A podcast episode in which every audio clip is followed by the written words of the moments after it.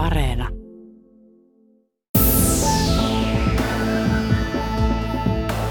Osa yksi. Täältä tullaan Madonna. Nailon Suomi ja kansainväliset tuulet.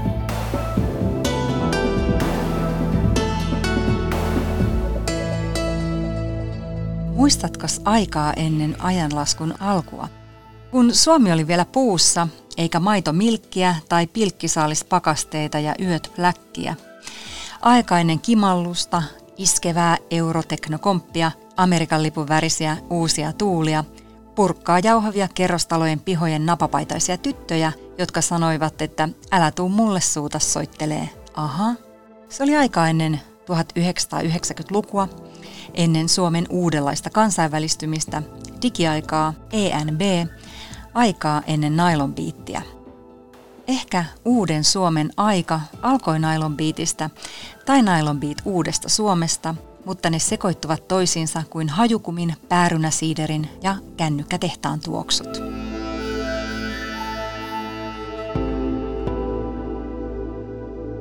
Hyvät kuulijat, tässä neliosaisessa Mä haluan olla Nailon audiotraaman rinnalla kulkevassa podcast-sarjassa perehdytään Ysärin ja 2000-luvun vaihteen muutoksiin yhteiskunnan ja Nailonbiitin näkökulmasta. Millainen oli Suomi, johon Nailonbiit syntyi ja jossa se menestyi?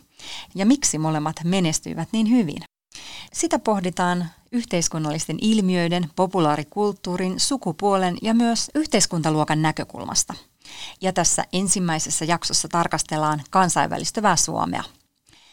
Mä olen toimittaja Outi Kaartamo, Jonnan ja Eerinin ikätoveri, ikäluokkaa 1977, niin kuin myös naapurimaan Ruotsin kruununperiä, prinsessa Victoria, ja kirjailija Sofi Oksanen ja poliitikot Merja Kyllönen ja Jaana Pelkonen. Ja mä puhun tässä sarjassa Nailonpiitin jäsenistä eli Jonna Geageasta, omaa sukua Kososesta sekä Eerin Anttilasta omaa sukua Koivistosta etunimellä, koska niistähän heidät tunnettiin, niin kuin Kylie, Madonna, Ronaldo tai Paavi. Ja mä tunnen Jonnan ja Eerinin jotenkin, vähän niin kuin etäisinä nuoruuden työkavereina.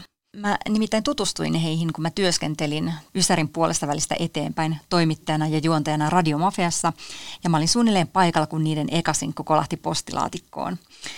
Ja vuosien varrella mä haastattelin Jonnaa ja Erinia useita kertoja myös TV1 nuorten ohjelmissa ja ne haastattelut olivat yleensä tällaisia. Hyvät naiset ja herrat, olette tulleet todistamaan suurta ja mahtavaa Nylon Beatin kantokilpailua. Kumpi pariskunta voittaa, me, Peltsiä me, Eerin vai me. Outi ja Jonna? Me, Olemmeko me valmiit? Me, te. No niin. No niin, ja sanotaan päässyt kunnolla, Valmiit!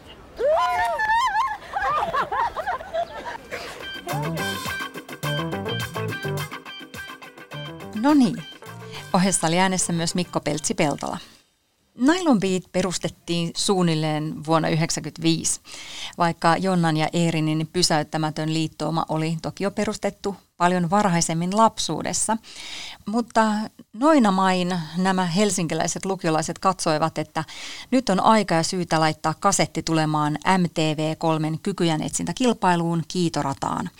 Kansainvälinen läpimurto tulisi parissa viikossa, niin kuin Eerin on myöhemmin muistellut. Ja siis miksipä ei. Paikallisradiot olivat jo nakertaneet suomalaista yhtenäiskulttuuria, popmusiikkia oli kaikkialla.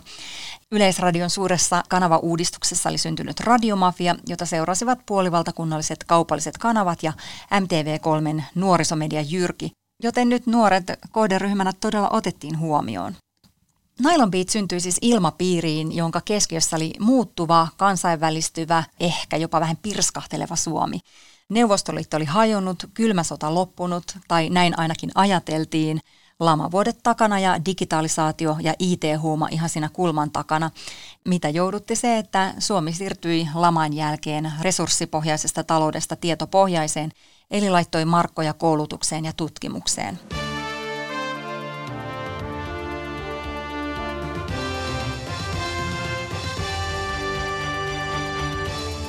Hyvää iltaa. Suomen EU-jäsenyys on alkanut lipunnostolla sekä Helsingissä että Brysselissä.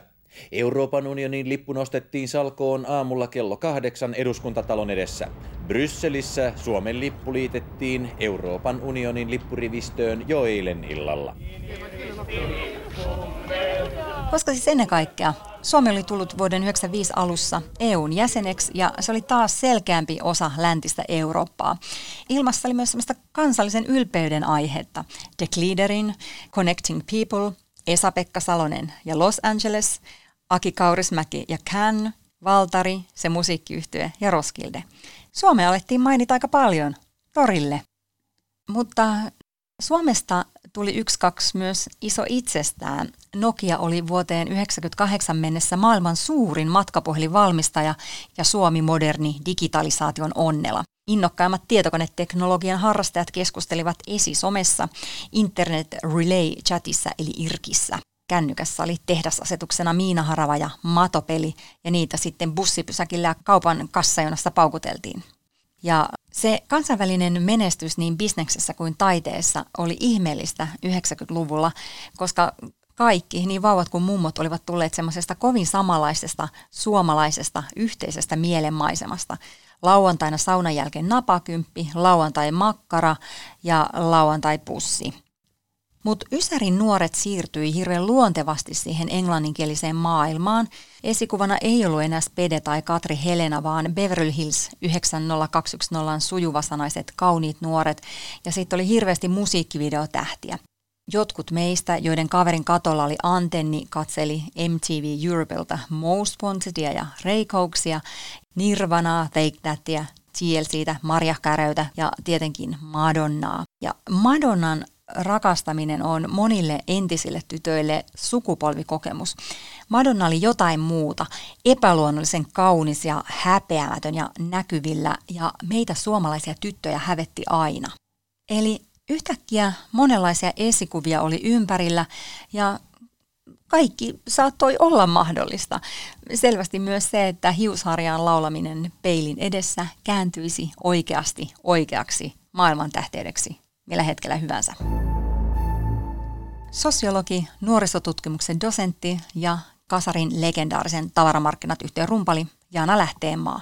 Kun populaarikulttuuri on melkein aina tullut niin kuin Britanniasta ja Jenkeistä Suomeen, niin Suomessakin rock- ja popkulttuuri ja populaarikulttuuri muutenkin oli niin kuin enemmän suunnattu tavallaan pojille kuin tytöille. Tytöillä on ollut niin kuin ahtaampi rooli. Mutta sitten 80-luvun lopulla, 90-luvun alussa ö, syistä, joita ei varmaan oikein kukaan sosiologikaan kunnolla tiedä, mutta tämmöistä tytöille suunnattua popmusiikkia niin, että tytöt onkin siinä pääosassa tai tytöt ja naiset, niistä suunnattiin nimenomaan tytöille, niin kuin, että tytöilläkin on oikeus niin kuin, osoittaa tunteitaan ja olla vahvoja, ja, joka ei sinänsä suomalaisesta näkökulmasta se on niin kovin kummosta, mutta sitten tämä tyttöyden niin kuin jonkinlainen arvostaminen, niin kuin, että tytötkin on arvokkaita eikä vain pojat, ja tytötkin saa ilmaista itseään ja jopa aggressioitaan ja kunnianhimoaan ja niin kuin omia tarpeitaan ja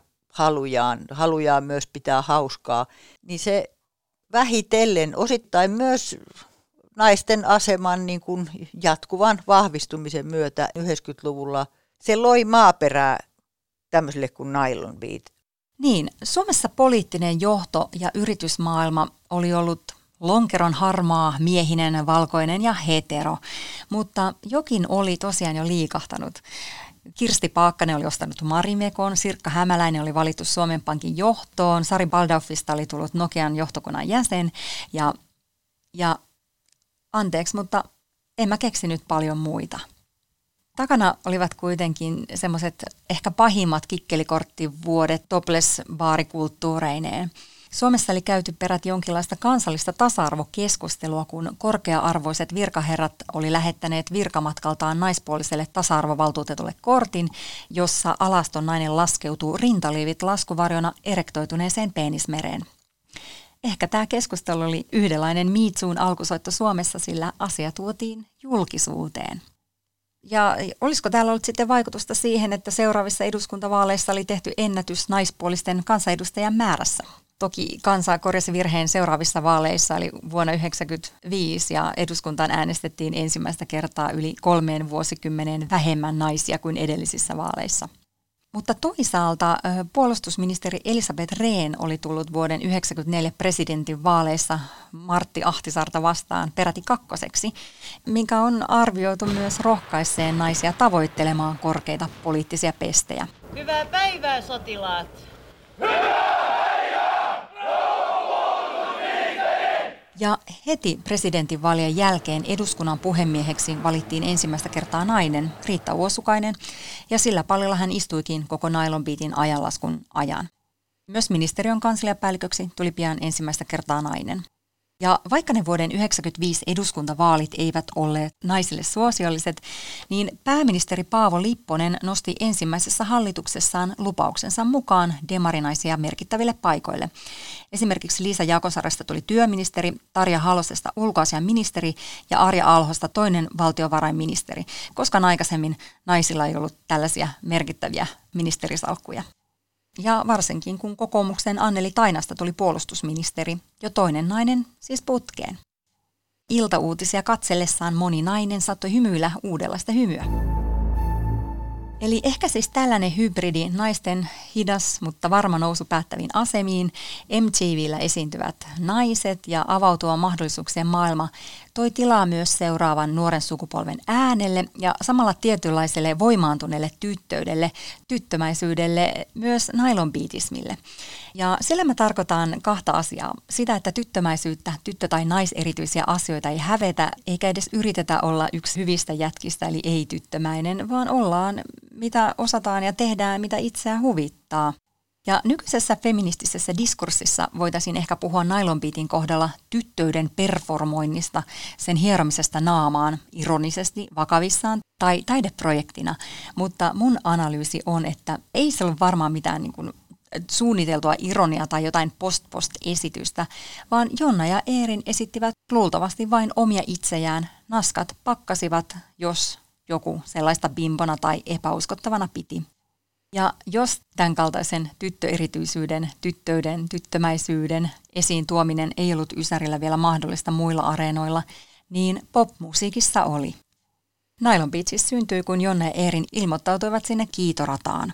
Kilpailun toinen tuomari, Audiovox-levyyhtiön tuotantopäällikkö ja sanoittaja Ilkka Ile Vainio, toinen oli Ari Oinonen, kertoo Antti Eerolan toimittamassa vuonna 1999 julkaistussa Nylon Beat-kirjassa, että kauheampaa videota me ei oltu nähty koskaan, mutta siitäkin näkyy joku niiden uskomaton oma juttu, jotain hullua, jolla ne erottui kaikista muista. Painio pyysi mielipidettä levytuottaja Risto Asikaiselta ja pian Asikaisesta tuli yhtyeen tuottaja ja toinen biisintekijä. Asikainen kertoi myöhemmin Rumpalehden haastattelussa, että jos siinä jokin johtolanka oli, niin se, että mimmit selviävät aina voittajina. Että on kommelluksia ja seikkailuja, mutta ne päättyvät mimmien kannalta hyvin ja sellaista kapinaa, että faija ei tajuu. Nuorisotutkimuksen dosentti Jaana Lähteenmaa. Nämä miehet sekä näki, että näissä tytöissä on jotain poikkeuksellisesti, sellaista särmää ja rohkeutta, mutta kyllähän ne myös näki niin kuin ammattilaisina, että, että toi voi olla potentiaalisesti myyvää. Se, että nylonbiitit perustettiin ja ne alkoi menestyä jo ennen Spice Girlsia, vahvistaa yleistä tulkintaa ja myös omaa väitettäni siitä, että naisten asema, johon kytkeytyy myös tyttöjen asema, on niin kuin ollut monella tavalla askeleen ikään kuin edellä ja vahvempi kuin anglosaksisissa maissa, jossa on ollut enemmän tämä puritaaninen kulttuuri, joka tulee siis – osittain uskonnosta, mutta siinä on niin kuin muitakin elementtejä. Siis puritainen, että naisen pitää olla siveä ja kätkeä seksuaalisuutensa ja on niin kuin huonot ja tytöt ja hyvät tytöt ja da da da, niin mahdollisesti myös nämä kaksi miespuolista nylonbiitin löytäjää. Heillä oli semmoista ajan hengen tajua, niin kuin saksaksi sanotaan zeitgeist. Että se yleinen optimismi ja karnevalismi, mikä niin kuin nylonbiitistä välittyi, laman jälkeinen iloinen, kulutusmyönteinen, myös niin kuin tyttöjen hedonismille uudella lailla tilaa antava, niin siinä vaan niin kuin kaikki kolahti yhteen.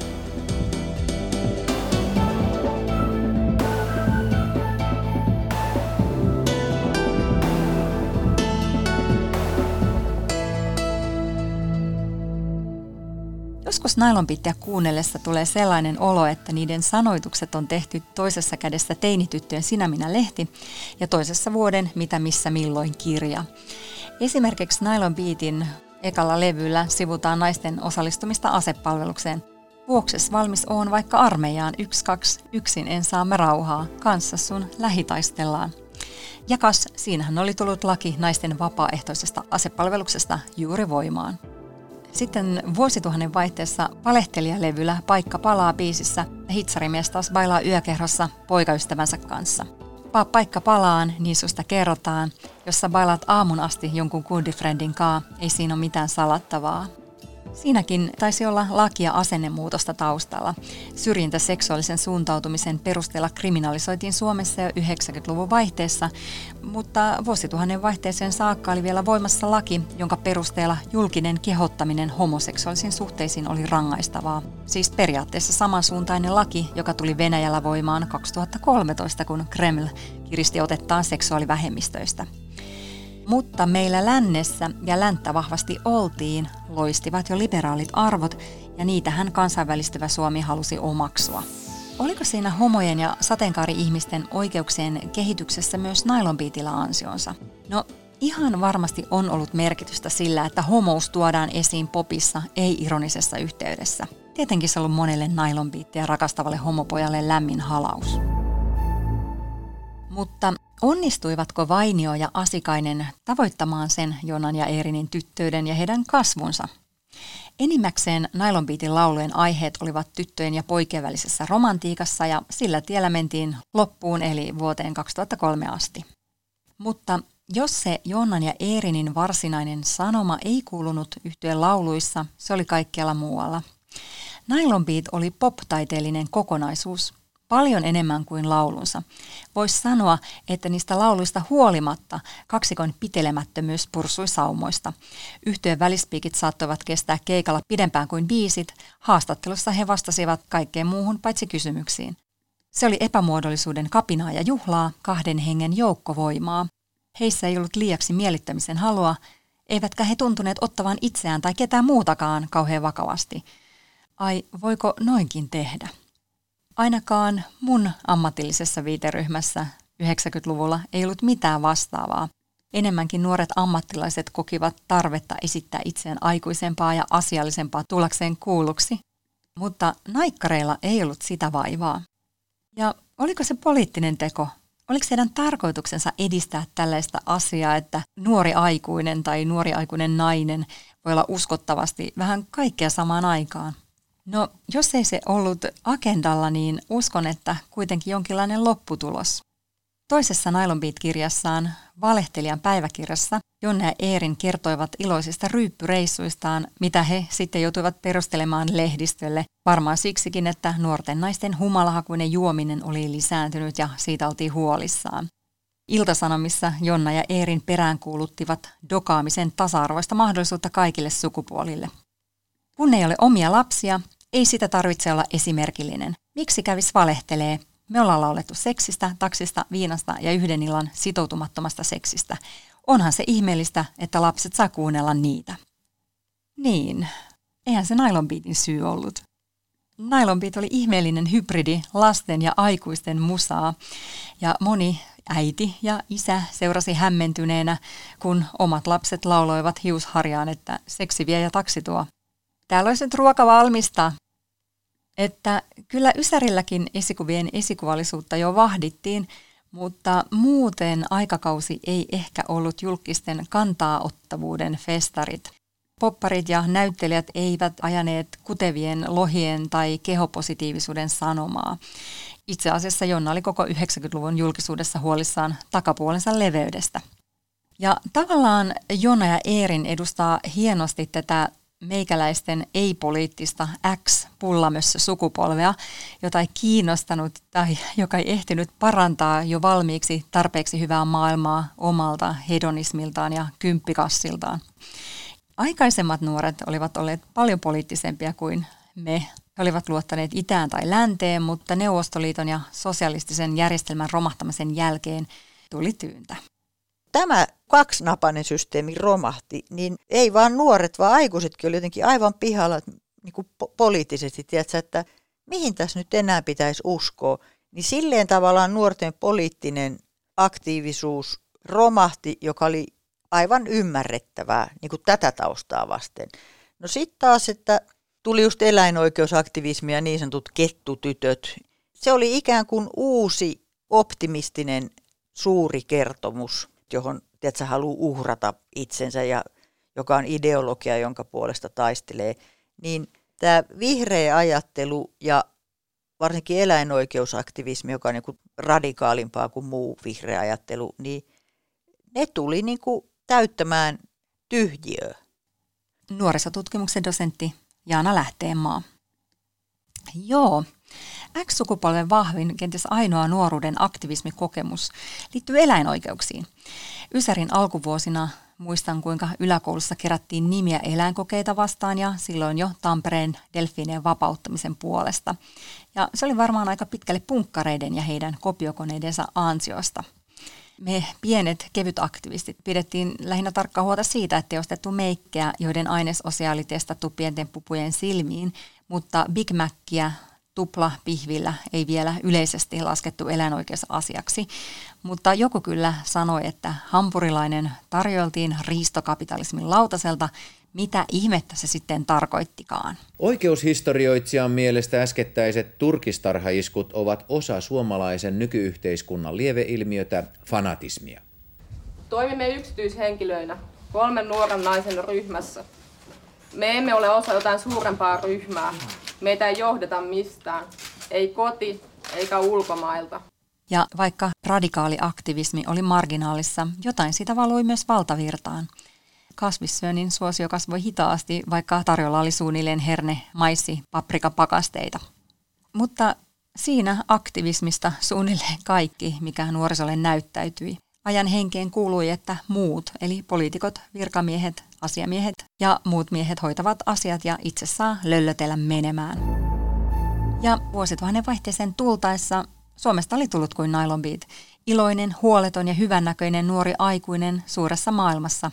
Lama oli vaihtunut hurjaan nousukauteen ja Suomi oli kilpailukykyinen maa, joka laittoi Euroopassa suhteessa eniten rahaa teknologiaan, tutkimukseen ja kehitykseen. Mistä oli tullut eurooppalaisia, emmekä enää kaivelleet hammastikulla hampaita ravintolassa lehtipihvin jälkeen. Toisaalta X-sukupolvelle tuli ihan uudenlaisia uhkakuvia näkyviin. VTC-iskut saivat suomalaisetkin pelkäämään terroristeja. Toisaalta Euroopan unioni laajeni, Puola, Tsekki ja Unkari liittyivät NATOon ja pian melkein kaikki loputkin entisen Varsovan liiton maat seurasivat perässä. Mutta nuorisolaisten henkilökohtaisessa elämässä se vuosituhanteen alku oli henkisen kasvun aikaa.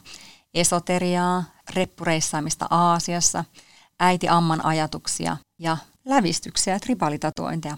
Jonna otti oman lävistyksensä napaan ja tatoi keijutyyppisen tytön alaselkään. Se nähtiin julkisesti, kun Jonna ja Eerin saivat kutsun tasavallan presidentin itsenäisyyspäivän vastaanotolle vuonna 2001. Sosiologi ja nuorisotutkimuksen dosentti Jaana Lähteenmaa. Niin se, että se asenne tyttöyteen jotenkin monista eri syistä vähitellen muuttu ja se vielä, että presidentti Halonen kutsui nailonbiitit linnanjuhli, joka oli musta tosi makea veto. Että sitä niitä niin kuin arvostettiin presidenttiä myöten, niin kyllähän ne jollain lailla tulivat esimerkillään myös niin kuin laajentaneeksi semmoista tyttöjen lisääntynyttä liikkumatilaa. Niin kyllä tämä varmaan kaikki oli omiaan tukemaan tyttöjä ja myös sitä, että tytöt voi uskoa itseensä ja tähdätä korkealle, niin kuin että meillä tytöillä on oikeus. Kaikenlaista tapahtui. Suomessa IT-kupla puhkesi, hiihtäjä Kaisa Varis jäi kiinni dopingista ja Karjalan piirakka sai EU-nimisuojan ja kohta Tukholmassa syntyi Greta Thunberg, yksi tunnetuimmista Z-sukupolven edustajista. Maailma muuttui. Nylon Beat tavallaan ei. Se pysyi turvallisesti omana itsenään ja lopetti kotimaisen suosionsa huipulla vuonna 2003. Ja hetken Suomessa oli samaan aikaan Nylon Beat, naispresidentti ja naispääministeri. Oliko näillä jotain yhteyttä? Ehkä olikin.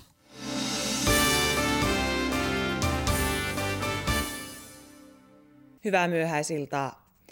Pääministeri Anneli Jäätteenmäki on jättänyt eroanomuksensa tunti sitten tasavallan presidentti Tarja Haloselle.